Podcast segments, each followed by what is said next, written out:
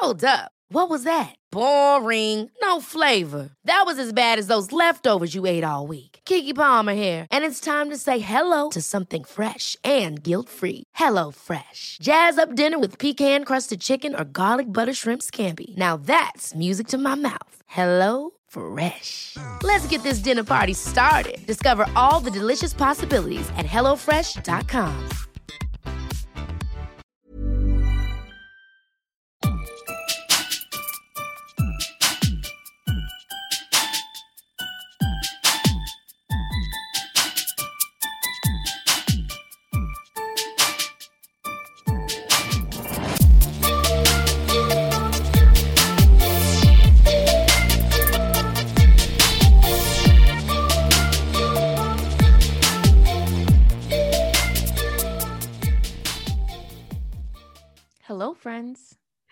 friends.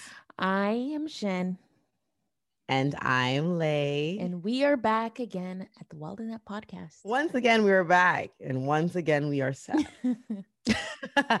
no, I'm kidding. We're not sad, but man, we're just, We're fighting, so this podcast doesn't take a little an emo turn. yeah, no, you know what? We are. Like, I think. I don't I don't want to look back or listen back in five years and this entire like the last two seasons just like we're sad, we're angry, we hate it here. Like because like that's literally the energy. You can't help it though. Like you you do. You have to give yourself grace and allow yourself to feel those feels because they're so legitimate. oh yeah, they really are. But yeah, I think the power of not staying in that place that's important. Um, anyway, friend, how are you? I'm doing well. I was Mhm. sick all week, so that scared me a little. Uh, the family had to do a Yeah. COVID test because we also had a little outbreak at the daycare. So that was pretty scary, but luckily this morning my my results came back negative, so that's good. And Fabulous. I'm feeling a lot better. Shanna's been taking her vitamins. I've been juicing all week, taking all these elixirs have, and yes. shots.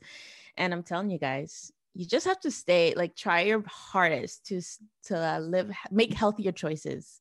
Mhm. So, you know, take your vitamins, get outside and walk, uh, eat health.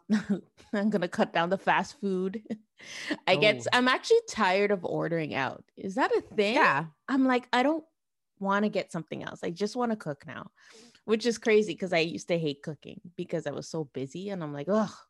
But now Yeah. I'm like, I want to cook. I'm tired of fast food. But yeah, I'm just trying to be healthier because this is the season where like I already get sick a lot. And Yeah. because the weather's changing, I was just feeling so awful. So yeah. That makes me laugh because like I'm so tired of fast food, but I'm also so tired of cooking. Yeah.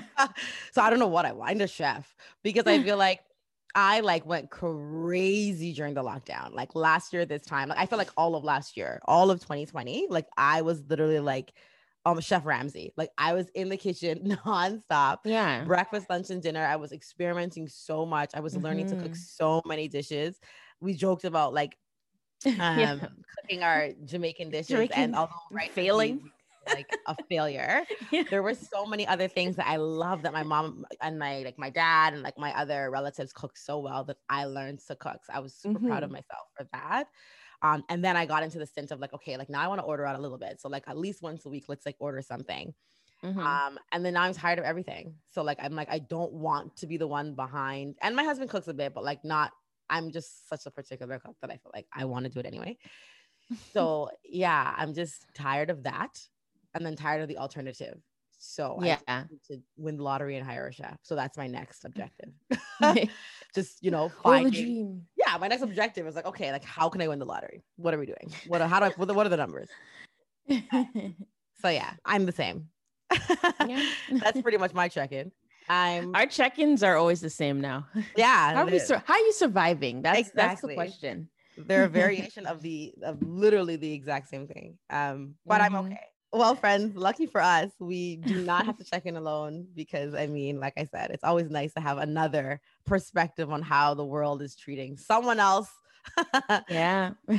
so we have Alyson Schafer here, friends. Um, I don't know if you've watched the parenting show. I can't imagine that you haven't because it's such a good show and such quality information. So welcome, Allison. Yeah, great to be here, ladies. Thank you for for watching the parenting show, promoting the show. It's still on the air after all these seasons. Can you believe it? And um, going strong. So glad to be glad to be here. Glad to help parents. Amazing, amazing. How are you? How are you How am I doing? Well, you, to your point, uh, you know, um, th- it was a, a, lower than usual week for me in in my mood, um, but I'm so conscious as uh, you know because I'm, I'm trained in mental health profession so, you know so i have like a checklist of things to like make sure that my mood doesn't go low. And i'm working that list so hard.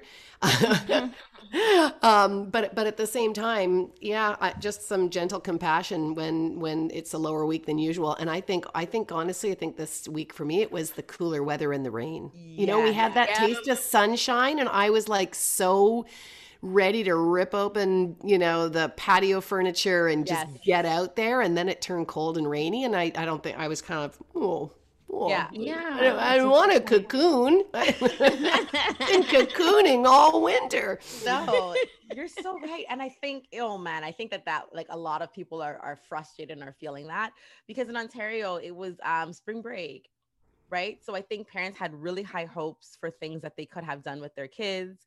Um, you know, obviously everything is shut down, but we're like, okay, at the very least, we're gonna get out and go to the park. We're gonna go hiking. We're gonna do this. And it was, it was rainy, and then when it wasn't raining, it was cold. Yeah, so, yeah, yeah. It's mother. That nature. really does affect your mood. She just wouldn't right. let us be great. Yeah. Yeah, but to your point, you know, the eating, all those simple things, the getting a good night's sleep, the eating well. Like, I don't watch any television that is at all like brings me down. Just, I have zero tolerance for, you know, and same thing like what I'm reading now. Everything is like happy fiction, you know, lots of happy music on my Spotify. Yeah. I'm always going like daily happy songs, daily happy playlist. it's just like light candles, just be, be joyous. Oh anyway, oh force it in. So hungry for joy. Yeah, yeah. so you gotta look you gotta wherever you can find it. Um, Agreed. Speaking of being hungry for joy, friends. Segue queen, right? you know what time it is. It's our favorite time of the episode. it's mom mom time. There you go. I was like, is she gonna? Because I'm waiting. I'm. The morning voice. um, so friends, this is the time where we nominate mom moms. If there's a mom that you think is so awesome, um, that you are impressed by, that you know or that you don't know, um, now's the time. Now's the time where we celebrate that mom. So um go for it. You mentioned this in the last episode that my I'm on that whole home interior design uh tip where that's all I watch on YouTube and and have all those magazines now. I guess I'm like really going to phone in on decorating my house soon. And um I wanted to nominate Patricia Bright. I don't know if you follow her. She's a YouTuber. Yeah. From the UK and she has two daughters. And I have been watching a lot of her home videos and a lot of her decor videos and a lot of her real estate inspired videos. Ah very cool. Like I love that how I I used to watch her back in the day when she only Same. to be a beauty blogger and now that she's built a gigantic empire. So I just appreciate there I appreciate her. She's such a boss mom. So I had to shout her out. Oh my goodness. So funny. I do remember her. Mm-hmm. Wow. I didn't I have not followed her in a very long time. She's bossed up. so whoa. she and gave then, birth like, to one of her kids in her hallway. What? Yeah. This so is crazy. crazy. Yeah, it was such a crazy story. My good God. Okay. Well, yep, that's fabulous. Patricia's certainly a bomb mom. Um, I mm-hmm. think I want to take it local. I think I'm going to nominate Toronto Shay um, for a few reasons. So she's a Toronto blogger, like a mommy blogger, and she has like a built, also built a very awesome empire. She actually just sec- celebrated her second year in business as a, I think it's a branding agency. Yeah. Um, mm-hmm. Kensington Grey. Um, and I love the post that she wrote about um, starting that business. She started it with her husband, and I think she's got about like there's looks like there's about seven to eight others that they work alongside. And she says it's so nice to show up to work every day as your most authentic self. She's like, I can show up every day knowing that I can be me. I can show up every day knowing that I won't be faced with, you know, um, backhanded comments or you know microaggressions because everyone understands and everyone is here to support and to love and to celebrate and it's such a safe space for me my husband my Mhm. family and and for everybody to grow and, and and to you know to excel. And she's just awesome. I think that she has used her platform in such an incredible way um you know addressing issues about anti-black racism also showing like you know such beauty and creativity to motherhood um just being so showing that it can be not can beat everything because I mean mother motherhood can literally be everything. But at the end of the day, that you can still be you and celebrate your you know your own strengths and your own ambitions, and at the same time be so invested in your child, and at the same time be invested in social issues and have a beautiful aesthetic. Like she really does try and marry all of these ideas, and I think she does such a great job at doing it. So Yeah. um, she has built something fantastic, and you know from one group of women who are building something fantastic to another woman who has built something fantastic. Um, I can't imagine not nominating her. So shout out to you, Toronto Shea, for being a very bomb mom. I love that. That was nice. yeah. Alyson, what about you? Oh gosh, um, I have a whole bunch of names that came to mind. I I'm know. thinking of people that don't particularly have like a big social media, you know, presence. But I would say um, I want to give a shout out to my assistant. Yes. Oh. Yeah, Elise Newt. And so obviously she works virtually, but um uh you know, it she's she is the person that I am talking to every day that is sort of in the trenches of this needing to work, be on call, be available. I have kind of a 24 7 job. Not that you have to work a lot of hours, but you know, you might get a media request at eight o'clock at night, or, you know, I might, I might have a client who's in crisis that, that needs to get a hold of me immediately. So like she's kind of tied to my hip all day.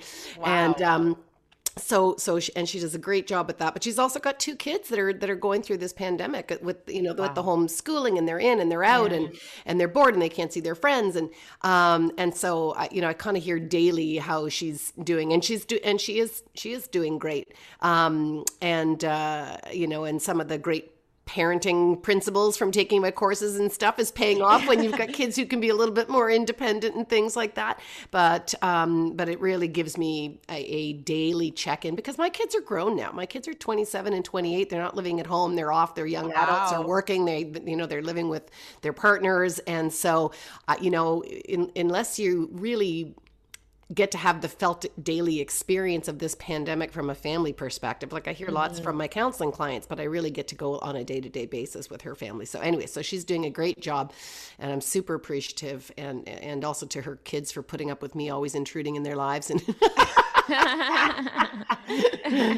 yeah, That's so awesome. Thank And you, make a Elise Newt. point because it's like we see people like you and we forget about like how the engine runs. Like Mhm. We forget Lots about, going like, on behind the scenes. Yeah. there's lots going on behind the scenes for sure. Yeah, yeah. Wow. Definitely a bomb mom. Fantastic. Friends, keep sending bomb moms because we love celebrating moms, whether they're local or Mhm. not, whether they're famous or not. They could be your own mom. They could even be you. If you want to give yourself flowers, you're more than allowed. Like you're, I feel like sometimes we need to, right? Sometimes it's like I am a bomb mom because this and that and the third. Send your picture, we'll post it. We don't have any issues whatsoever. Ever catch yourself eating the same flavorless dinner three days in a row? Dreaming of something better? Well, HelloFresh is your guilt free dream come true, baby. It's me, Gigi Palmer. Let's wake up those taste buds with hot, juicy pecan crusted chicken or garlic butter shrimp scampi. Mm. Hello Fresh. Stop dreaming of all the delicious possibilities and dig in at HelloFresh.com. Let's get this dinner party started.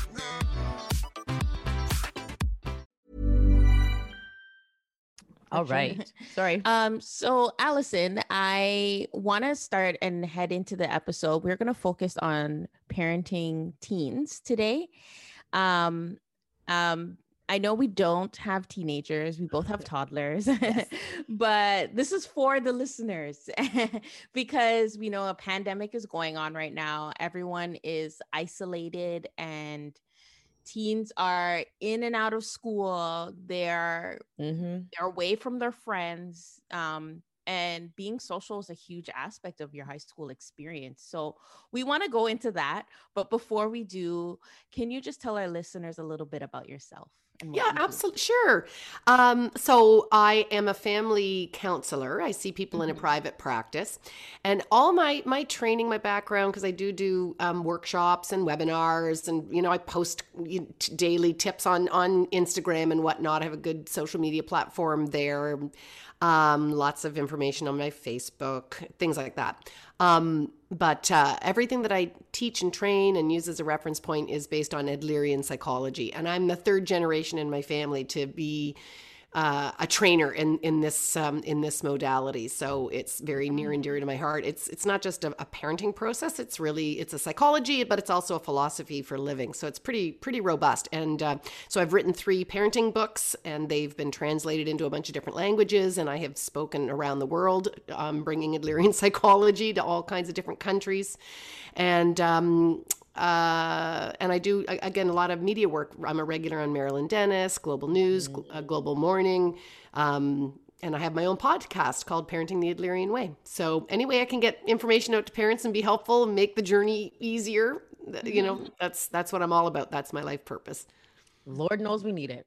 and I did, and listen, and I did too. I mean, I think that's the that's probably why it was such a powerful calling for me because even though like I, I knew my parents taught parent education classes you know because i would i would even i would babysit the kids while my parents would have the parenting class in the living room. Oh. and but i didn't know what they were doing out there. I didn't i didn't know why my family i knew my family was weird and that we weren't like we weren't like you know the other families in the neighborhood. Um but i didn't know anything about adlerian psychology or, or the the rhymes or reasons about that. But then when i became a mother and it wasn't until my kids were like maybe around two Yeah. and maybe you guys can identify this you know you get to that point where your kids start doing stuff and you're and they're making you angry and and you're like you have that light bulb moment where you go you are doing this on purpose. Oh, this is this is not like you're just a cute little toddler. Like you're doing that to aggravate me.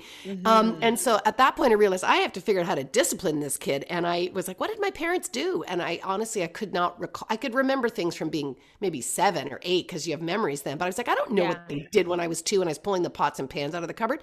So I went- I went back to that book that they were teaching out of all those years ago. And it was just like like like just unbelievable. Like oh my gosh everybody needs to know this Every, and- but mm-hmm. so it wasn't until i was you know a mom myself that i could go back and reflect on how wonderful my childhood was and and then to and then to just feel like it's like sitting on a cure for cancer you feel like you can't not tell people yeah, you yeah. can't, Yeah. you can't withhold you know if you, if you if you have an answer to something like you need to tell people Absolutely. Yeah. and so that's what and so really I, I then went back to school got my master's in counseling worked at a nursery school opened some nursery schools started going to conferences and just kept learning more and sharing more and teaching more and just the more i can get the word out to help people that's that's what i do and i love it and i love it That's fantastic. So, I mm. mean, tell us a little bit about that form of psychology. Like, what I mean, I'm sure it's the, the breadth is huge, but what's the premise or the the- ge- yeah so the the general point of the philosophy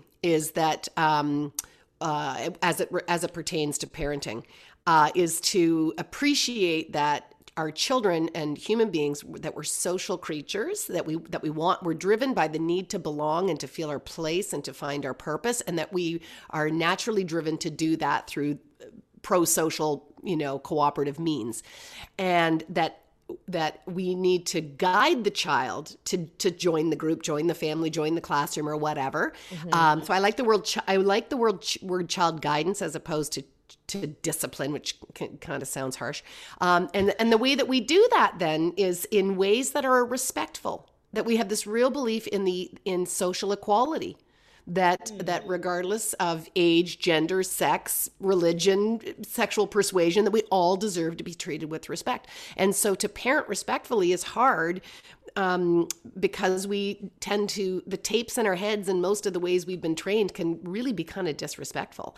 Um, and so unless you learn a different way that it is not based on punishment, that's not based on shaming, that's not based on um, uh, or or the opposite that became really popular, which is rewarding kids. You know, we tend to it's either sticks or carrots. We're either threatening them or we're bribing them. We get we get a lot get a lot of that. and so and so, how would you do it if you didn't rely on that? And and our our tendency is is to in our frustration of not knowing how to do that properly, we, the pendulum swings the other way, and we can be kind of doormat parents and have kids walk all over us because we're trying so hard to be respectful. They end up ruling the house because we we don't know how to put our foot down respectfully. So this is about finding that middle road. So this is democratic parenting. Um, or people, uh, Barbara Coloroso calls it um, um, uh, no, she's got brick wall jellyfish and backbone backbone parenting. It's that middle it's that middle road you know?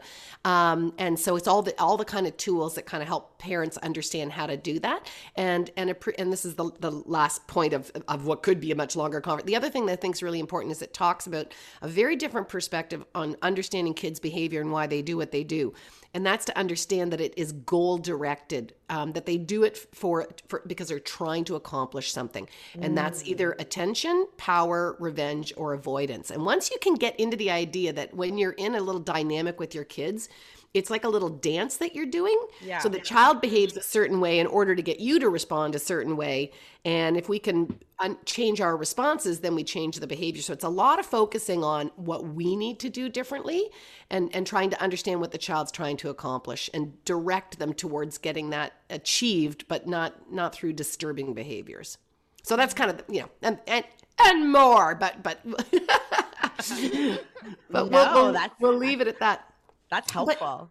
Well, but for you, for you guys who have younger kids, and because we're talking about teens in this episode, I think it's important to know that what you're doing now is setting the groundwork for what will be later teen attitudes.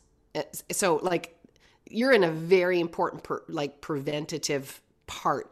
You know, f- you you you are, and and I, God. how many? But how many people have said? Don't you hear people saying, well, if they're like this at four, what are they going to be like at 14? I mean, it's kind of true in a sense. There's a lot of similarities between a, a preschooler and a teenager because they're both marked by wanting incredible autonomy. And so, right? There is a lot of similarity in how they go about that and whether they use, you know, sass to achieve what they're trying to, to do or whether they or whether they learn to be cooperative. And if you guys can learn teach your kids how to be cooperative and get get what you want th- through proper channels now they're more likely to have that that skill you know and your family's m- m- more geared for that when they become teens. So yeah. And that's not to say if you didn't do all this preventative work that you've messed it up for your teenager. People can always change families can always change. You can start now. Don't get discouraged by that. Oh my gosh. I'm like, oh dear God. no Over here pressure. feeling the weight. No, no I- pressure. No pressure I mean, I think my husband has hinted to that, right? That it's like he, he thinks very much like we're setting the tone. And I was like, yes, but she's also two. So, like, you know, because sometimes I feel like, I don't know, we're just like, we, we, there is literally no good cop, bad cop. I feel like it alternates. Like, I feel like it's just like a revolving door of, of, of me being like more of like the, I don't know, authoritarian versus like my husband. And it's just like this, this, yeah, the pendulum swinging back and forth. Um, but I definitely see where you're like just now where you talked about like the, the two extremes. I'm like, I feel like I don't know how I got here, but I'm in the bribing stage. I don't know. I feel like every 30 seconds, I'm like, do this. She's not doing it. Okay, do you want a chocolate? Okay, do you want? I'm like, I don't even know. I'm sometimes I'm so shocked that I go there. I'm like, why am I already there? I've only asked her to do it one time and I'm already suggesting why she should do it and offering her an incentive. And I'm like, this can't be the most effective way to parent. like, this just Yeah, can't. Well, and and you, you can feel it in your bones that it's that it's sort of like I shouldn't have to bribe to get Yeah, this exactly. to happen. Um, and so I think that's again an important thing to understand. In, in is that um, uh, when I said we're wired to be cooperative, we are, but we have to create the conditions we we have to sort of set the, the tone, set the groundwork, and, and we're not necessarily good at that. Um, and and but you know, realize that parents have to set limits and boundaries. That's our job. That's in the job description. exactly. But also remember that it's a child's job to find the limits and boundaries. And how do they find them? How do they live within them? The only way to find a boundary is to push on it. So, so to not be discouraged when you're having to correct a child or whatever, you're like, oh, you're doing your good work of being a kid. You're you're not going to do it the first time. You're going to make me actually have to pull a discipline tool out of my toolkit and and deal with you. I didn't want to. It would have been a lot nicer if I could have just said it once. Yeah.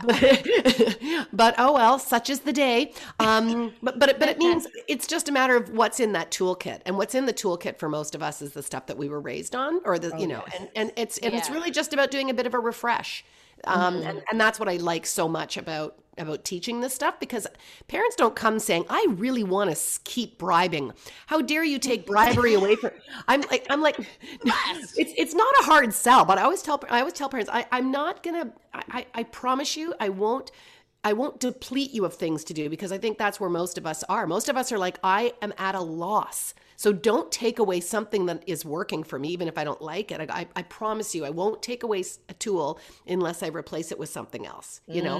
So so one of the suggestions of, hey, do you want to try a different approach? Try a different tool from the toolbox. See if that gets what you're what you're hoping to accomplish, and, and it feels better for for you. Feels better to the child.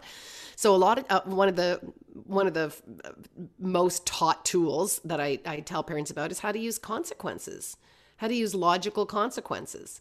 Um, you know, and that's a, a great replacement for punishment, which is you know embraces the idea that um, and again, and this works with teenagers as, as well as with young kids. But but the idea is, if you if we can understand that um, peop, that children are their own people and they want to make their own mind, they want to be autonomous, they want to make their own decisions. And so if we can get into that and say that okay, you know, you are a free agent, you are free to choose, but with every choice that you make, there's a consequence, there's a result that happens because of it.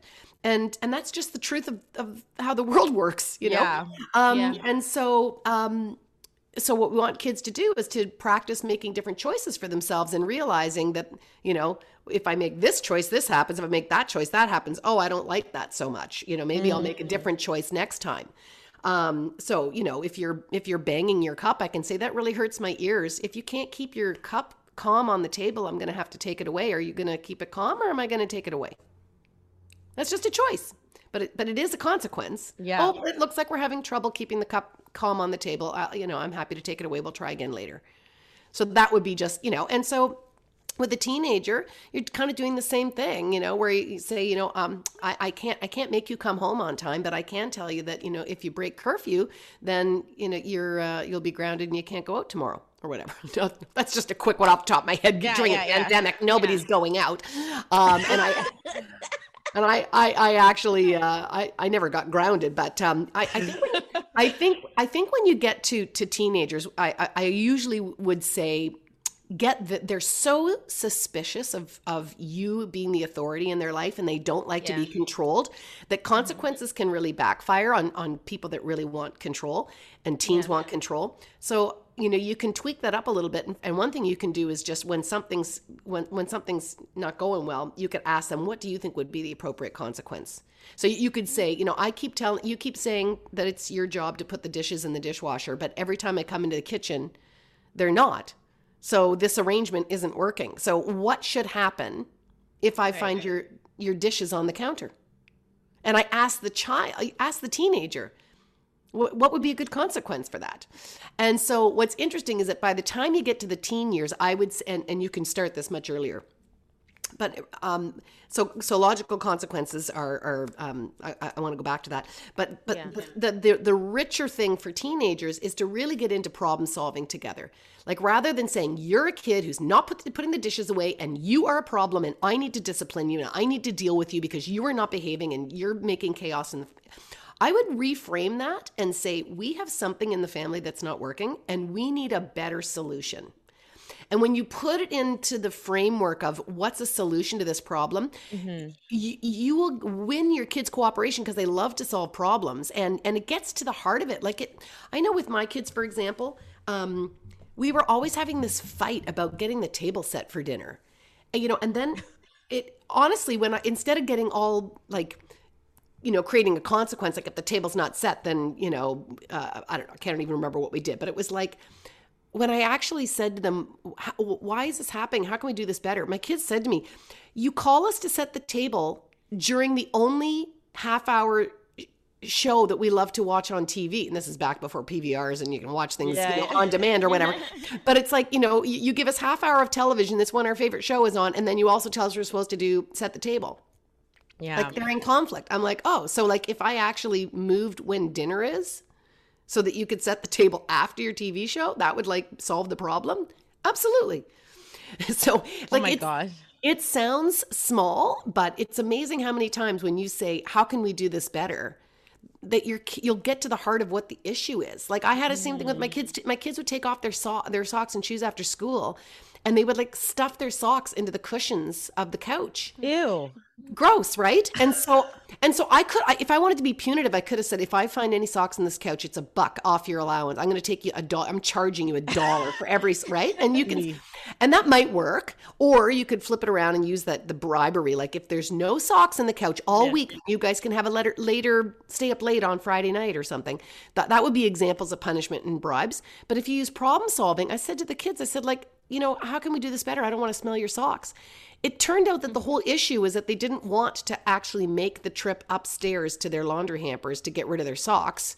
They wanted to get to their get to their snack and and after school TV. So so I said, "Well, so how are we going to work this out?" And they the because kids are smarter than parents, they came up with the idea, could we put a little mini laundry hamper in the front hall closet and just put the socks in there? And then when it's laundry day, we just get get those socks into the bigger laundry hamper. I'm like, brilliant, solves my problem. I just don't want to smell or see your socks in the family room. Solve their problem. They didn't want to go upstairs and make a trip upstairs for two stupid pairs of socks. Yeah. So if you just think about in if you if when you're working with teenagers, you can just don't think about them being bad or doing things against you or whatever. Just simply say this isn't working. We need a better way of managing this in the family and listen to what they have to say. It's very powerful for teens.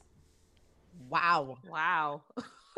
That is Boom, boom. Tip of the week. no, and I think because you know why? It's like I so I I talk about it often because I mean I don't obviously have a teenage child, but I teach high school, and like one of the things that I hear all the time is my kids don't feel heard. They don't feel like what they what they're what they have to say is valued, and I think when you said that, like I don't feel like going all the way upstairs and dropping off two pairs of socks.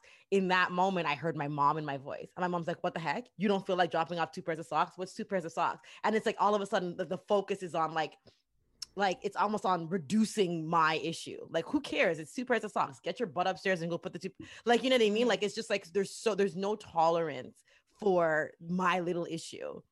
But in mm-hmm. what you're saying, there's value there. You're validating the fact that like, okay, okay, like you may think though you may think it's lazy or silly, you know that that's just something that your kids just don't want to do. So how can we come up with a solution for something that like you know is bothering you or frustrating you? And I think that like that would really solve like that approach really is one way anyway that you could potentially solve this like i'm not feeling heard. I don't feel like i'm valued. Because my students write that over and over and over and over and over and over and like, like anytime we talk or we're unpacking anything it always circles back to my parents don't don't, don't value me they don't care about what i have to Oh say. man. It- it isn't and that's that's uh, heart wrenching and and it's my experience in my practice as well.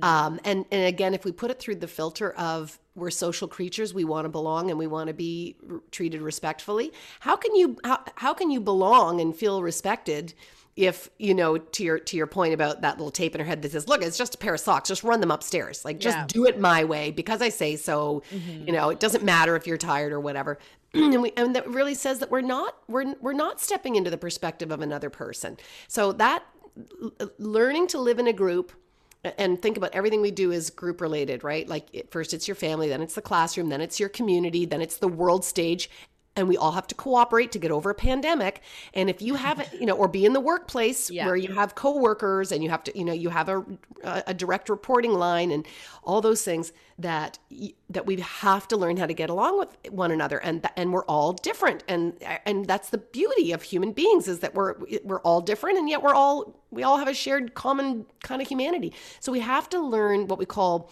um, Adler calls it social interest, the caring concern for other people. And that has to be we're born with that innately, but we it also needs to be nurtured because babies and teenagers kind of are egocentric. And Yeah.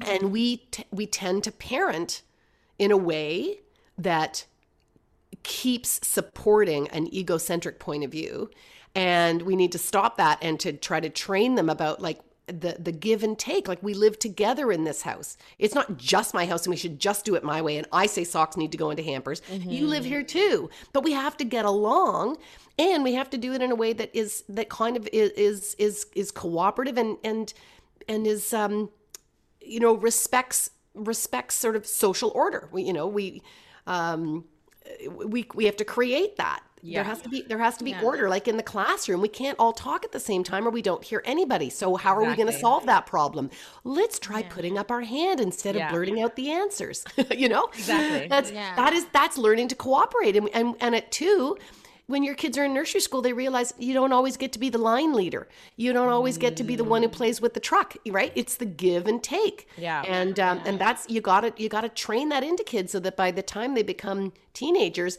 they don't have this entitled attitude that says you are in my you you know you're my you're my nursemaid servant who's supposed to make me my own meal and you're supposed and why do i have to do online learning? It's stupid you know um if they haven't connected the that the, the, the, those dots by the time they get to teenage years when when they start getting tested in life they're not prepared they're ill equipped It's true. And that seems like such a simple solution. It- yeah, like, I mean, it it's doesn't get simple to say, simple to Yeah. say, hard to do. Hard to and I'm do. saying, yeah, hard to Yeah. do. Yeah. I definitely think because of how we're like, I think of exactly what you said. Like the tools in our toolbox are from our upbringing. So, Yeah. Yeah. But I think for us, like Chanel, it's like it's it's hard because there's so much unlearning that has to happen. Like, Yeah. and, and- of course, we don't speak in generalizations, but we can speak to what we know. Like having like Caribbean parents, just so much harder. Like the, the, it's such an authority, it's such an authoritarian style, authoritar- authoritative. I always mix them up, but you know, Yeah. like more Yeah. of like a dictatorship. Like Yeah. Yeah. here's what I'm gonna do. This will get, and just like so. That's like so we're so accustomed to that. And even though, of course, like I feel like our parents, like you know, tried to have like maybe my grandparents are more like that, or my parents were a bit less. So I guess in in my mind, we we keep thinking that like we're ahead of the game because we're like better than our parents. But I think we just need to throw out the whole parenting style Everything. altogether. Like Yeah. you to like let it go. Like better than my mom is just not good enough. Like it has to be like mm, this parenting style. The while there might be like things that you've done that were like, of course, fantastic, but like the style of parenting altogether, I don't know, man. Well, and but it's it's it's not just you know Caribbean. Like if we look at um, there's there's something called weird parenting. I don't know if you've heard this term, but it's uh, anyways. It's I, I got it from. Uh, it's not my term. Um, it was mentioned in a book. I just interviewed someone for my podcast, um, and her new book, which is really great. And I think I'm just trying to remember the name exactly. You know, it's called uh, Hunt Gather Parent. And and so basically, she says weird parenting is um, Western educated, industrialized, democratic. Um, I am missing one of the letters that spells out weird, but she it's basically she. So she looks at this very long global history of, of how we've parented and that would fall in that category so what she does is she she goes to she she's got a um, a, a 16 month old ch- child no sorry she's got a three year old child she takes 16 months off work and she goes and she lives with the inuit up in the far north she goes and lives with the mayans in the yucatan peninsula and she goes and lives with um, um, a tribe in africa for with and they she watches how they parent and yeah Is she an anthropologist? what th- she takes an anthropological dig into parenting Wow. and she goes to these Fascinating. yeah and so for example she said mayans mayan children are the most helpful children on earth. And in, and inuit children there's there's no anger and fighting in that culture. So she's like how do you do this? I gotta go watch this. I gotta go learn how anyway the book is fantastic but it really does show that we do come from we we it's been generations and generations and generations um and and so the majority have this sort of mindset. And so it's never been modeled to us that you could get helpful children by doing it a different way. And um, anyway, so it's it's it's it's very it's very fascinating to, that she gets right into the details of how these cultures do it, and it's and it's beautiful. So, anyways, I recommend if you're like, What's that book called? said, I, I know. I already, yeah, I'm I already in the show notes. It. I'm like, weird parenting. yeah, yeah, weird, yeah, t- yeah. You can Google weird Western industrial, yeah. Um, so um, Amazing. her book is a a hunt gather parent. hunt Gather gather parent. parent. Yeah, yeah, a very a very easy and fun read, but uh, and, and great for you know both for parents of teenagers and for for younger kids. Yeah. So so don't I guess all of that is to say is we are a product of our culture. We are a product of our upbringing. And so you know just appreciate that that's going to be our default when we get dysregulated or when we get tired. And all this stuff I'm talking about, you have to, you know, it might feel like common sense after you hear it, but it doesn't mean it's top of mind. And even when it's top of mind, it doesn't mean that on a tough day, you know, a year into a pandemic, that you are going to be brilliant every moment of every day. Um, Right? but but you know to to I, I always say to parents like don't you know if you want to bring change to your family just do it one situ one problem at a time you know just like i just need to mm. figure out how to get kids to pick up after themselves. Or i mm. just gotta i just gotta tackle bedtimes because i can't get these monsters to bed. Or i, I just gotta get these kids you know whatever off their gaming console. Like just pick one issue and put your energy and resources into coming up with a, a good strategy and stick with your mm-hmm. one strategy until the problem is solved. I, a lot of times parents are doing the right thing. They're just not doing it long enough Yeah. and, and and because they don't have the confidence, they're like, I don't know, it didn't work. So then they and then they try a different way, and then they try a different way, and there's ah, it's like throwing spaghetti on the wall and seeing what sticks. Yeah. And um and then because we're kind of erratic in our responses and how we're dealing it, none of it ends up being effective. But it could have been one of the spaghetti strands actually did work, and we didn't know it. We didn't notice it because we didn't do that same thing you know for seven days or a week or whatever and and we would have got we would have got the result so i think the nice thing too about coming from the adlerian framework is you really understand you're really getting you you you, you have confidence you know what you're doing you know why you're doing it and you know you know you know it's going to work so you're more motivated to apply what you learn I love it. Fantastic. Sold. Wowzers. Yeah. I'm sold. All right. That's it. yeah yeah it's a, yeah it's it, it does become it does become uh, you know like i said it's um people will people will want to dive in and learn more you kind of Yeah. get you kind of Yeah. you kind of get you kind of get the you know the itch and then you're like uh, and what else what else is there what else is there Yeah. for and, sure. and it is it is a pretty big it is a big philosophy i'm still studying it and i have my master's i still learn under the i still go learn under the greats it's it's, it's pretty great it's pretty phenomenal Awesome. Um, so I want to go into a question that one of our followers sent to us to ask Mhm. you. yeah Um, and this is in regard regarding their teen. So they asked, how do you handle social media and what is a reasonable rule or boundary that you could set for them?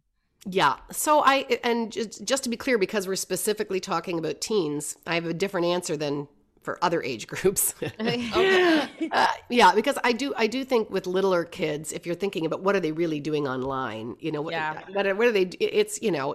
How many hours of Paw Patrol, you know, do you need in a day? Uh, you know, uh, so so I think I'm I'm I, I do think that we need to have a balanced life.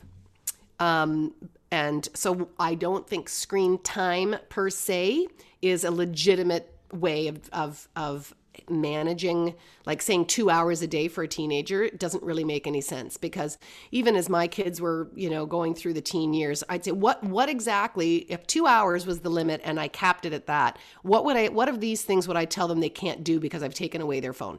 Oh, you can't e-transfer money to my bank account because you owe me money from that you know pizza that you just ordered oh you can't um, play online scrabble with your grandma who lives in a different town can you guys play this game together um, you can't go do your uh, recording for your um, song that you just you know you just wrote a song on your guitar and you want to go mix in the vocals Yeah. um, you know on Yeah. GarageBand and you want to post it to the, to your website that you're raising money for your trip to Africa. Like there, you, you don't want to check the weather tomorrow to know what to wear. I mean, there's so much that we do online that in, in in earlier days maybe we would have opened the newspaper to find out the weather. Um, you know maybe we would have had to go to the bank and go to a teller to transfer money. We don't we don't live like that anymore. We do so much through our devices that um, that saying you can use it from three till four is just a ridiculous thing you know? Yeah. so i so i really don't believe in um, time like that r- restraints for for teens. I do think that you should have a good robust conversation about what balance looks like. And and our use of our time um, time well spent. And so in the course of a day what does a good day look like? And that needs to include doing your responsibilities around the house and doing your homework assignments and um, having you know big muscle activities where you're actually burning energy and and you know getting out into the sunshine and maintaining real life relationships with your family and having a hobby that is not an online screen related hobby. Not that those aren't legit too, um, but we need to do in real world things as well. So I would like talk about what a balanced day looks like, and I would use on a lot of the apps you can get a tracker that will say, "Do you know that you spent you know eight hours on you know World of Warcraft?" And you're like, "Ooh, uh, I I don't know if that's actually." Always a good use of my time. I just um you know how many of us have done that right? You know suddenly you're like oh crap man. How many how many hours on candy crush? That's embarrassing. Um i don't even know if candy crush is around. That was like the big one when um but you know we can we can suddenly just go into these worlds and do this mindless stuff and especially during a pandemic it's like Yes. it's it's escapism right so I would have a really good conversation about how, what does a good day look like to you. And yes, you need to socialize with your friends. And um, yeah, it's great to watch, you know, Grey's Anatomy on your laptop in your bedroom, which is where they all are. But how many episodes do you really want to watch? And and you know, what are you displacing by making that choice? So I would have conversations like that. And and um, and I would certainly say again in this preventative model that we're kind of talking about, what we do now sets our kids up for t- the teen years. If you have a child with low self esteem, and and um, uh, you know they're not feeling good about themselves. And then you put them on social media where everyone says you got to be thin and you got to have a boyfriend and you got to be you know smoking a bong and drinking. Like that's what they're told. That's what and, and it is marketing. It's not marketing like the ad i'm not talking about ser- like there are ads obviously Yeah, there's ads. But I mean, what what I mean is your brain and your attitude is being shaped by the world that you live in. And so Mm-hmm. social media becomes a world and depending on who you follow, which you know, as we know, we tend to follow in silos where we Mm-hmm. don't follow diverse people. Um, we get you know, young girls, young boys get told this is what it looks like to be a young teenage girl. This is what it looks like to be a guy. And then they go out and mimic all these behaviors. And so, you know, yeah, so now we got toxic masculinity and, you know, we got girls with eating disorders. And I mean, it's crazy. So I do think that, you know, you, ha- you have to do digital media literacy with your teen so that they don't spend all this time having their mind melded into these bad values. Um, Yeah. So that, that was a long answer. No. and I and I definitely think yeah. Well, and I, I would say the other thing. You know, while I'm tossing out resources to parents, there is a guy uh, named uh, Dr. Michael Rich, and his name is the Mediatrician, which is like play on words for pediatrician. And he's out of the Boston's children Boston Children's Hospital, and you, his website has tons of research because every parent will say, "My kid's addicted. My kid's addicted." Um, you know, addiction is a very specific word and phenomena. There's a lot of kid, there's a lot of kids who I would say like really want to be online because their friends are online or they get really mad when you take t- tell them to get off their device and parents don't realize. Yeah because they're playing in a team game and you just would you go to a soccer game and rip your kid off during the final playoffs? During just as they were about to make the, the the kick across the line you say no shut it down it's too late go you know it's like no wonder they blew up. Like like Yeah, you know context people context. So anyways he's got a lot of great information about about how about you know a, a lot of parental fears and he does q and a's and things like that too. So i de- definitely check in with him. But i'd say kids are not sleeping enough and that is also because they've they they do need to find a way to put it down. They need to wrap up the day get their mind somewhere else and and that takes time to ease into sleep. You can't just like shut down your phone and think you're going to fall asleep. Your your your mind is going to be racing you're going to be all revved up. So i do think we need to talk about in that balanced day about how do you wind down and get yourself ready to sleep because our kids are sleep deprived. And it's it's contributing to the depression rates going up. Absolutely. Oh my god, I have like two questions that came out of that, but I think I'll just like okay. So one of them I'm gonna quickly gonna ask only because this question is less of a question that has been posed to me um like just while teaching, but more so something that like I think a lot of my students are concerned about. Um, some of them, you know, have admitted that like they've dabbled and engaged. Others are like mortified by like where what their friends are doing, and it's just like like incessant obsession with like vaping so like there's like this vaping culture is huge now and like i know i remember i was shen and i were joking about it yesterday and we are talking about mm. our own experience being in high school and how there was like smokers corner. Smokers corner. And like corner like that corner of the school was like hidden. It was so discreet because you just didn't want to get caught and it was like perfectly like angled so it was away from like the security cameras. Like it was a mission like if you wanted to like smoke weed or smoke cigarettes at school like you needed to be a spy because yeah. you know like you knew the consequences and sure there were kids that were there were some kids that were a bit more rebellious but the vast majority of kids understood that like yeah i, I don't really want to get caught doing that um and then I was telling Shen that I'd be driving up to schools. Like I remember there was one school in particular that I was driving up to. And I mean, like I would see kids and it's just like a cloud of smoke. You almost can't even make out who the kids are because like there's just so much smoke. I'm like, oh my goodness, like vaping is huge. So, and students are sharing with me that like kids are like getting vaping in schools and like fire alarms are going off and like all this stuff is happening. So, and then of course, like, you know, like now with weed being legalized and like irrespective of like, you know, what my values are, your values are on marijuana, that's just, that's not neither here nor there. The, I think what I'm just curious about, and I think that some parents are curious about too, is like, how do you manage this? Like, how do we manage this new wave of, of, of, of, of habits that you like behaviors that you would associate with like adulthood that are seemingly so connected to adolescence and childhood like or, or sorry not, not childhood but adolescence and teenagehood like how do you navigate that yeah oh it's so it's so true and it comes up again and again and again with the parents of my practice too mm-hmm. to your point about kind of like the prevalence it's it's sort of like you know, don't be naive. You are going to have to have lots of conversations about high risk behavior with your yeah. teens, whether that's, you know, underage drinking, uh, vaping, marijuana, you know, and other mollies. I mean, yeah, you know, yeah, you know, and you know, and people just buying Ritalin off other kids. Like it's yeah, amazing yeah, how much drug how much drug use is actually just coming out of the family medicine cabinet. Like it's shocking. Um, well, the we we know that uh, that teens are uh, want to belong and fit in. Yeah. So when it something becomes a fad, it becomes a problem because a lot of it is is is uh, peer acceptance. You know that that uh, I, I, I my fear that I will be rejected from the group if I don't do what the group is doing. That, right yeah but it's it, which is and it's frustrating because it's like everybody's doing it and and of course they get addicted before they you know they they don't realize. They keep thinking like I can stop at any time. Yeah. Like so, I think mm-hmm. so. One thing I think is for parents to have the conversation about. Um, well, sorry, I have two reasons why peer acceptance, wanting to fit in and belong because it's part of youth culture. Um, but the other thing is a lot of how this all gets started too is because I see a lot of these the the drug usage as a um, self medication for kids that are very anxious and depressed. Mm. I, I, think if we you know if we a, a lot of these kids feel a sense of relief.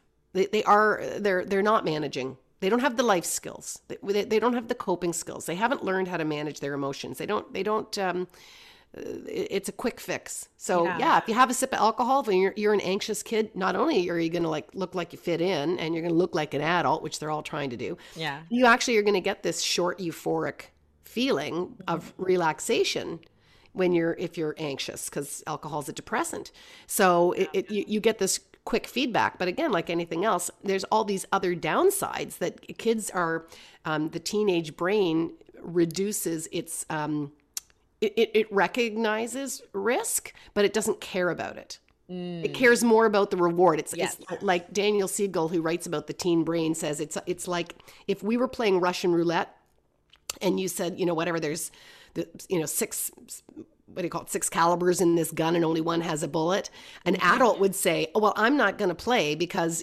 one of those has a bullet. Yeah. it's not, it's not worth it. One of these is lethal right? Yeah. Whereas yeah. a teen would go yeah but hold on a second. You know if you're going to give me a million dollars for the five that are empty like, i know the one is lethal. It's not exactly. like i don't get that but i'm like ding ding ding. If you're going to give me a million dollars to play i am so up for that. So it's so true. it's it's that their reward circuits are are are very um, highly uh, uh, prioritized in, in the teen brain, and um, and so I try to. I think the way that we need to go about it is every parent needs to have a conversation um, about the how their how their brain is wired and the brain consequences that happen that these are brain cells you never get back that they're that exactly. unlike unlike in adulthood when our brain is still willing to be more plastic um, that their brain is being shaped and formed. So mm. anything that interferes with that is going to have lifelong consequences. And so we know exposure to some of these,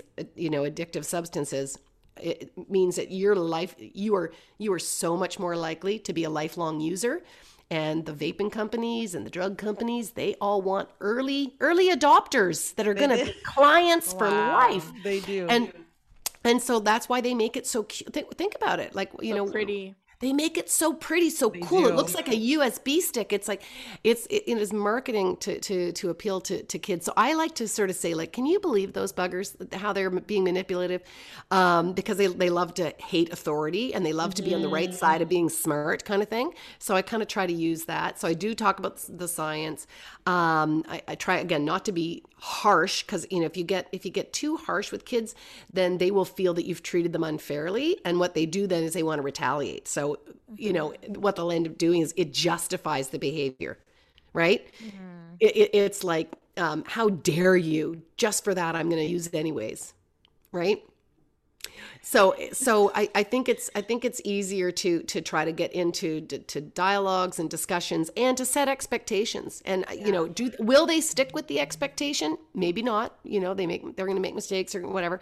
Um, but it's sort of how you recover from that mistake. But it's it's about mm. what we see too often is that parents either really get harsh or they say well whatever they're going to smoke anyway. So you know yeah. but i don't i don't think that's a good response either. So it's about kind of setting that that expectation that it's not good for you that's why it's illegal it's unhealthy the same way that i you know how would you feel if i permitted you to use crack cocaine? Like you know like it's not I, I, don't i don't think it's a i, I don't yeah i'm not yeah. i'm not grading it as a lighter substance so we have to have conversation you know um, it, it's why it is an age dependent limited thing just the same way some other things are right? Mm-hmm. Like having age limits, kids they get so upset about that, but you can't drive a car. You can't get your license till you're 16 because they don't think your brain and judgment is ready till you're 16. You can't vote until you're 18 because they don't think your brain is developed to make a good mm-hmm. decision about that kind of thing. So there's things that are age dependent. And so th- these things are controlled substances because of that. And when you become an adult and you can decide how you want to attack your body, but till then I'm your parent. And, uh, and, that, and, that's it. And that's, you know, that's not okay. And, and uh, we, we want to help you. We want to help you if you get yourself in a position where it's, um, where it's a problem for you, we'll get you the help. Yeah. Yeah. I love it. And it sounds like the root is like communication, which is kind of what I was the next question, anyways. So it's perfect. You already answered it. Yeah. Yeah, that's what it seems like. At the end of the day, you have to talk to your kids. To your point, we we know mm-hmm. we in the teen years, one of the biggest things that you're going to find is your of the tools in your toolbox. You're going to have to mm-hmm. get rid of all your toddler tools. What? You're, you're, I know, I know. It's like, are you kidding? I got to go back to school again. It, it, things that it things that you did with your two and three and five and seven year old are not going to work with a 14 15 16 year old and the number one most strongest important tool is the strength of your relationship. And that's problematic because a lot of times that's when parents and teens really get locking horns yeah. right? Big yeah. rebellious time. So if you lose the relationship then you lose your influence. And we and we need to have influence because teens will refuse to be controlled. I, I kind of think of it as like um, it's like for for their first part of their life, you were the pilot driving riding you know driving the plane and they were kind of the co-pilot. But when they become teenagers you need to let them start flying their own life. You need to give them the controls. You need to hand over the steering wheel. But you still need to stay as the co-pilot on the journey. Yeah. When they start messing up if you say you're doing a bad job i better take over again they're going to hit the eject button. You're going to get you know thrown tossed off the plane. And then you can't help them fly their lives at all so as as as much as we get so frightened as parents we're so fearful that we want to like regain control and we think they're goofing up it, it doesn't work in the long run. So with the power that relationship allows you to, to continue to have influence. And and you know from probably listen listening to your teens in your classroom, you know when when they feel heard and they have a relationship with their parents, they'll say, "I didn't want to let my parents down." Yeah. I, I want my, I, I I don't want to let my parents down. I want them to think highly of me. I don't I don't want to fall into into uh, um a poor regard. And so, but that need that means they have to actually like love and care and respect you. If they're angry at you, if they feel like you never cut them any slack, you don't get them, you don't get their life, you don't get their problems, then you're not going to have the same sway. So it's it's about kind of turning more into like a coach mentor type relationship and and and less that um that teacher teacher you know like when kids are little we're teaching them right? This is how we need to wash our hands. We need to put our coat on the hooks. We don't jump on the couch. Like we're teaching teaching teaching. But by the time you get they're taught. By the time they get to out. teenagers they they're taught. They're taught. They they're, they want to practice living life and then we can you know kind of like you know hey hey how's it going? What choices are you making? How's that working out for you? Um and so I, I think that's a really hard shift in style for some parents but you but they're, they're not going to let you keep teaching them. Um so we got to switch up our switch up our style and having that strong relationship and having good it's good communication that builds that relationship you know, then we got we got a chance of of have being impactful to them. Jeez. That is so useful, even for us now. Like, yeah. you have to keep that in mind. Yeah. it's a- it's a lot it's a lot about um listening you know and it's a lot about getting out of our own heads about a situation and trying to step into the child's world Yeah. you know and be curious what would it be like to be them in this family at this age with this going on you know? What would it be like? You know what are they what are yeah it's it, we- get really we get re- and then say and you know a little uh, you know a communication tip and then saying it back to them. It's amazing how when you verbalize their experience that's what helps them feel heard Yeah. feel feel gotten. So when you say oh i know you're really upset. We were having such a good time reading stories at bedtime and now it's over and i have to turn off the lights and leave and you're gonna have to put yourself to sleep. That is hard. You don't like it. You wish we could read books all night. I do too but i have to go. I'm sure you'll manage. Leaving, but- you know? Um yeah it's so so and it's and it's the same thing when when you know you're a teenager you know oh i get it. You're you're you're mad at me. You know you don't like this pandemic. You it, it took away your prom. It took away your graduation. It Yeah, took you know oh my god. you know and you know you are angry. You are mad that you feel like this is uh, and now i'm saying you can't see your friends and now i'm the mean old police that you can be mad at me but i love you so much i'm saying no anyways That was going to be my last question, too. Like, how do you reach your teens during this pandemic and, and kind of zero in on creating that boundaries to make sure that they're safe, but also listening to all the things that they've lost in the last two years? Mhm. Yeah, there's a lot of grief. You know, there's a lot of sadness, and it's a and it's appropriate. Um, but I think we we, have to, we want to show them that we're their ally. We want to um, tell them that they're being heroes. That everyone's shouldering some of this load, and teens have really had to shoulder a lot. You know, and it is like we're fighting a war, and they are like soldiers in the battle against COVID, and we that we really appreciate them um, this way, and say, I want to help you get through this and and uh, you know I want to do whatever's in our family's uh, best resources time whatever the the safety limits to to make that work for you so if that means I have to give up you know um, people in my bubble so that you can bring a friend into ours you know like I have I have a lot of Wow. for te- I have a lot of teens who have said where they where they've like had like a girlfriend join the family bubble because it, it was just too much misery for both families Yeah. to keep them apart or you know um, i've had families that have you know gone out and bought chimeneas and and those space solar heaters and things so that kids can gather their teens can gather in the backyard around bonfire so that they can keep seeing their friends kind of a thing Oh wow. so it's like what you know what can we do to get you to be able to see your friends but still do it according to you know what's what's yeah. what the guidelines are you know and so i think we, we- when we show them that we're willing to work with them Mhm. Um, I think that's important. And letting go of the other stuff. Like, you know, who cares how dirty their bedroom is? Oh, for Pete's sake. Who cares if they're eating crap? We're all eating crap. This is not the time. Um, and so I tell parents if you expect your teen to be a perfect adult, you will be angry and disappointed. But if you expect your teen to be a perfect teen, you will be so much happier. Yeah. you know, that's and we have to go back and remember like what were we like at 13 and 14? Like we have to remember, you know, and we did and we Yeah. did boneheaded things and we, you know, Of course. So um and uh, so we want to help our kids be resilient through it, not be perfect through it, you know.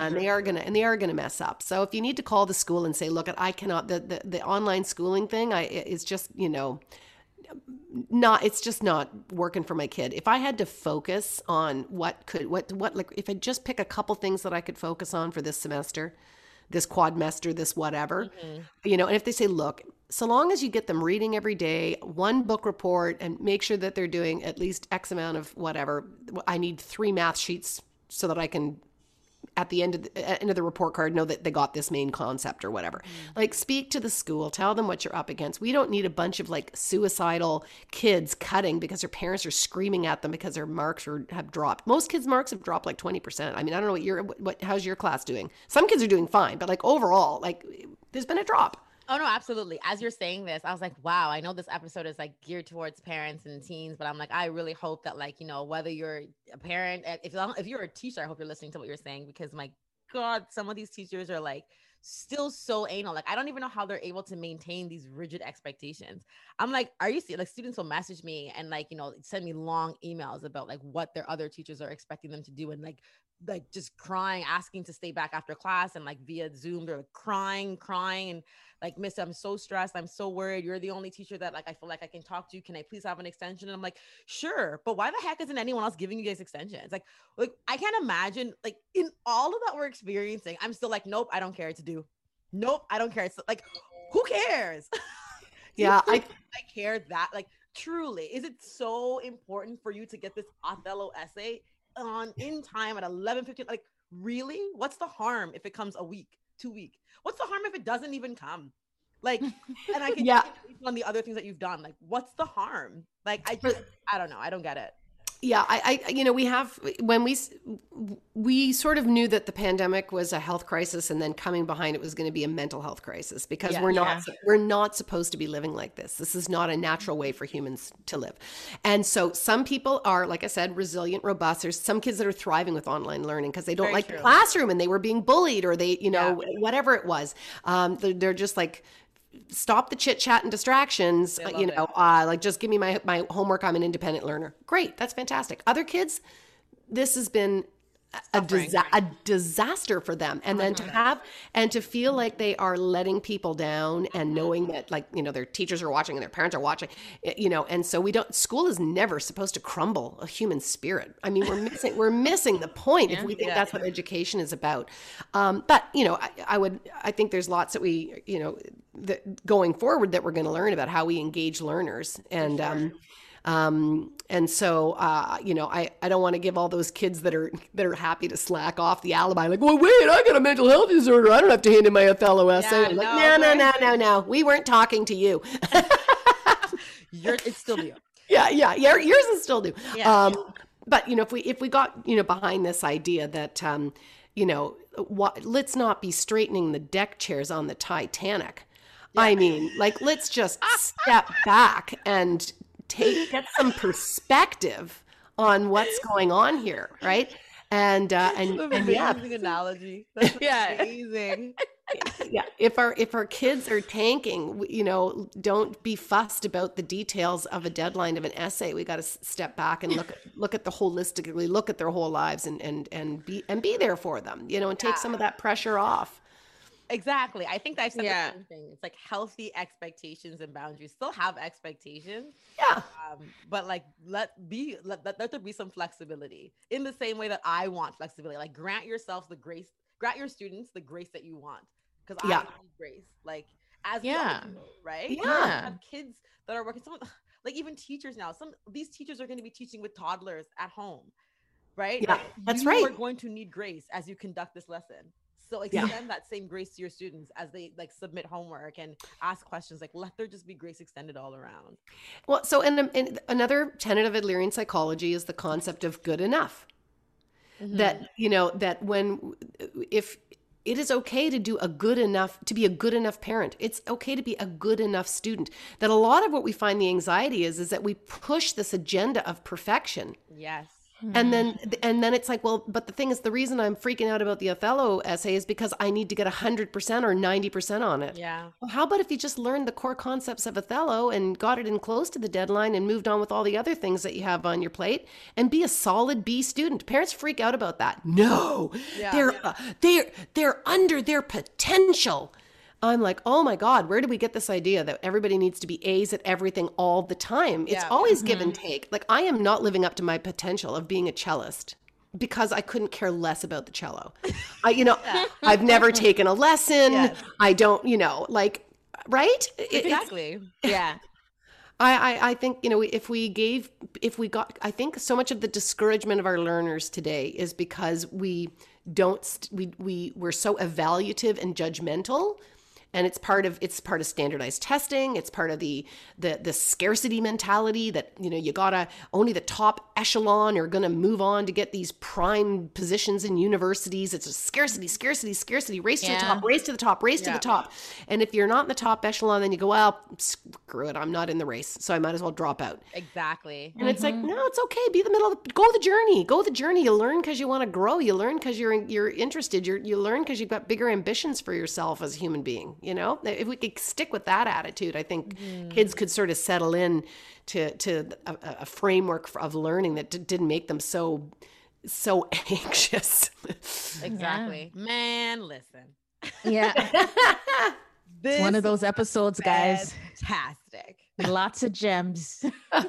so many gems. I mean, gems. You can just they're just they're falling like falling everywhere. Like there's just so many so many great things to think about and to consider as a you know if for the whether you're a parent or not if you have influence over children um you know Yeah. like your nieces your nephews like anybody like there's just like so much to take and Uh, I'm so glad you said that because do you know in, in the teen years because they do often fight with their parents and turn Yes. against their parents and whatever to have one important person in their life one adult it's a huge protective factor. So every student in your classroom that you say hey it's okay i got you you know they're like you understand you see me. You're potentially saving that kid's life. It only takes one so if you are the auntie the grandma the coach the whatever those are all those people in a child's life that need to be giving those validating feelings to those teen and i think it's part of why the depression because i'm saying we're at home. We don't have the interface with the coaches. We don't see the grandparents. So, so part of why the depression yeah they're seeing their friends but they're not getting that validation from the Yes. elders and so anyone who is an elder that sees a teen anywhere on public transit hey how you guys doing you holding up you know anything anything positive for for that age group from an adult is great oh my gosh that's so noted and That's it's so fantastic. yeah. yeah because i think sometimes we underestimate our influence right but like i, I Yeah. i'm so happy that you you said that and that's useful for some of them like my um friends who don't have children but i know have such great influence over kids like not to underestimate that connection yeah Yeah. so many Yeah, and, and if and if your if your listeners want to you know ask more questions later on, I do a Facebook Live every Thursday at noon, and I also have like a dedicated Facebook group for that's free, um, that's uh, for parents of teens.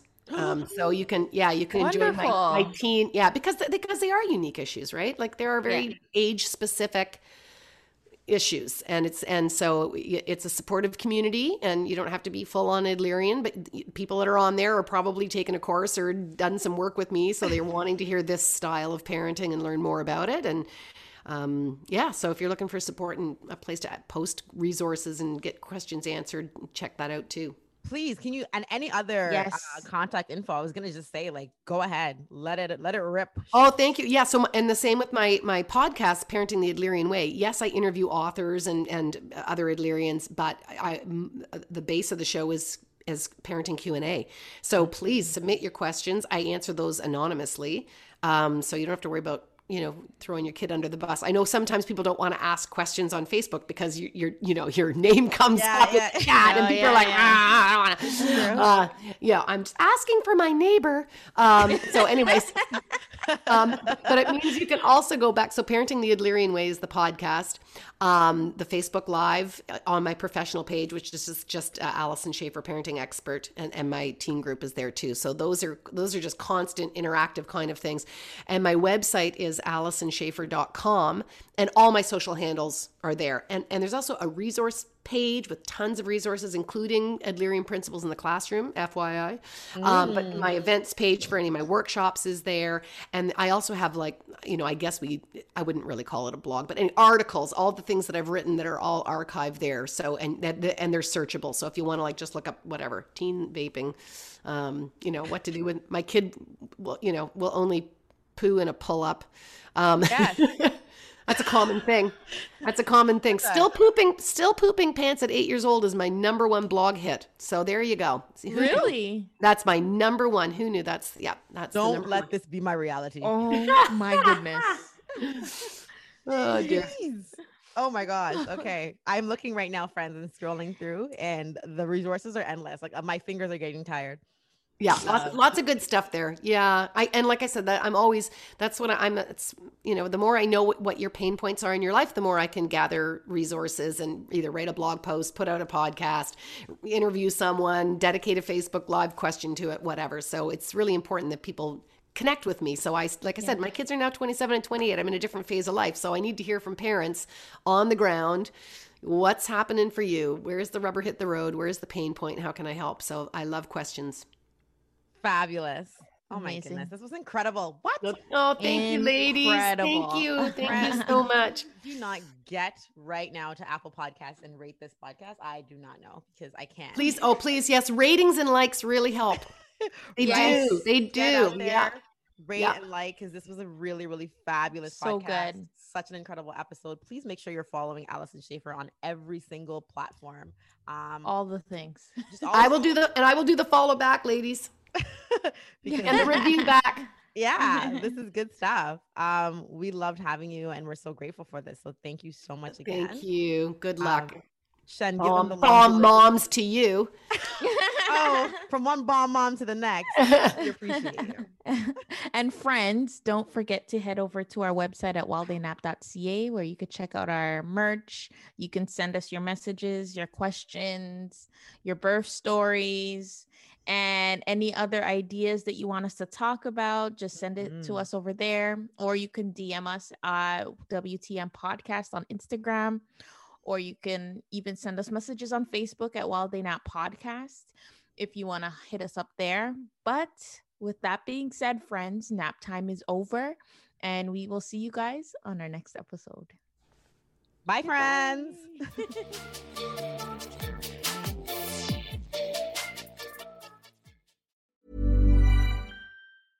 Ever catch yourself eating the same flavorless dinner three days in a row?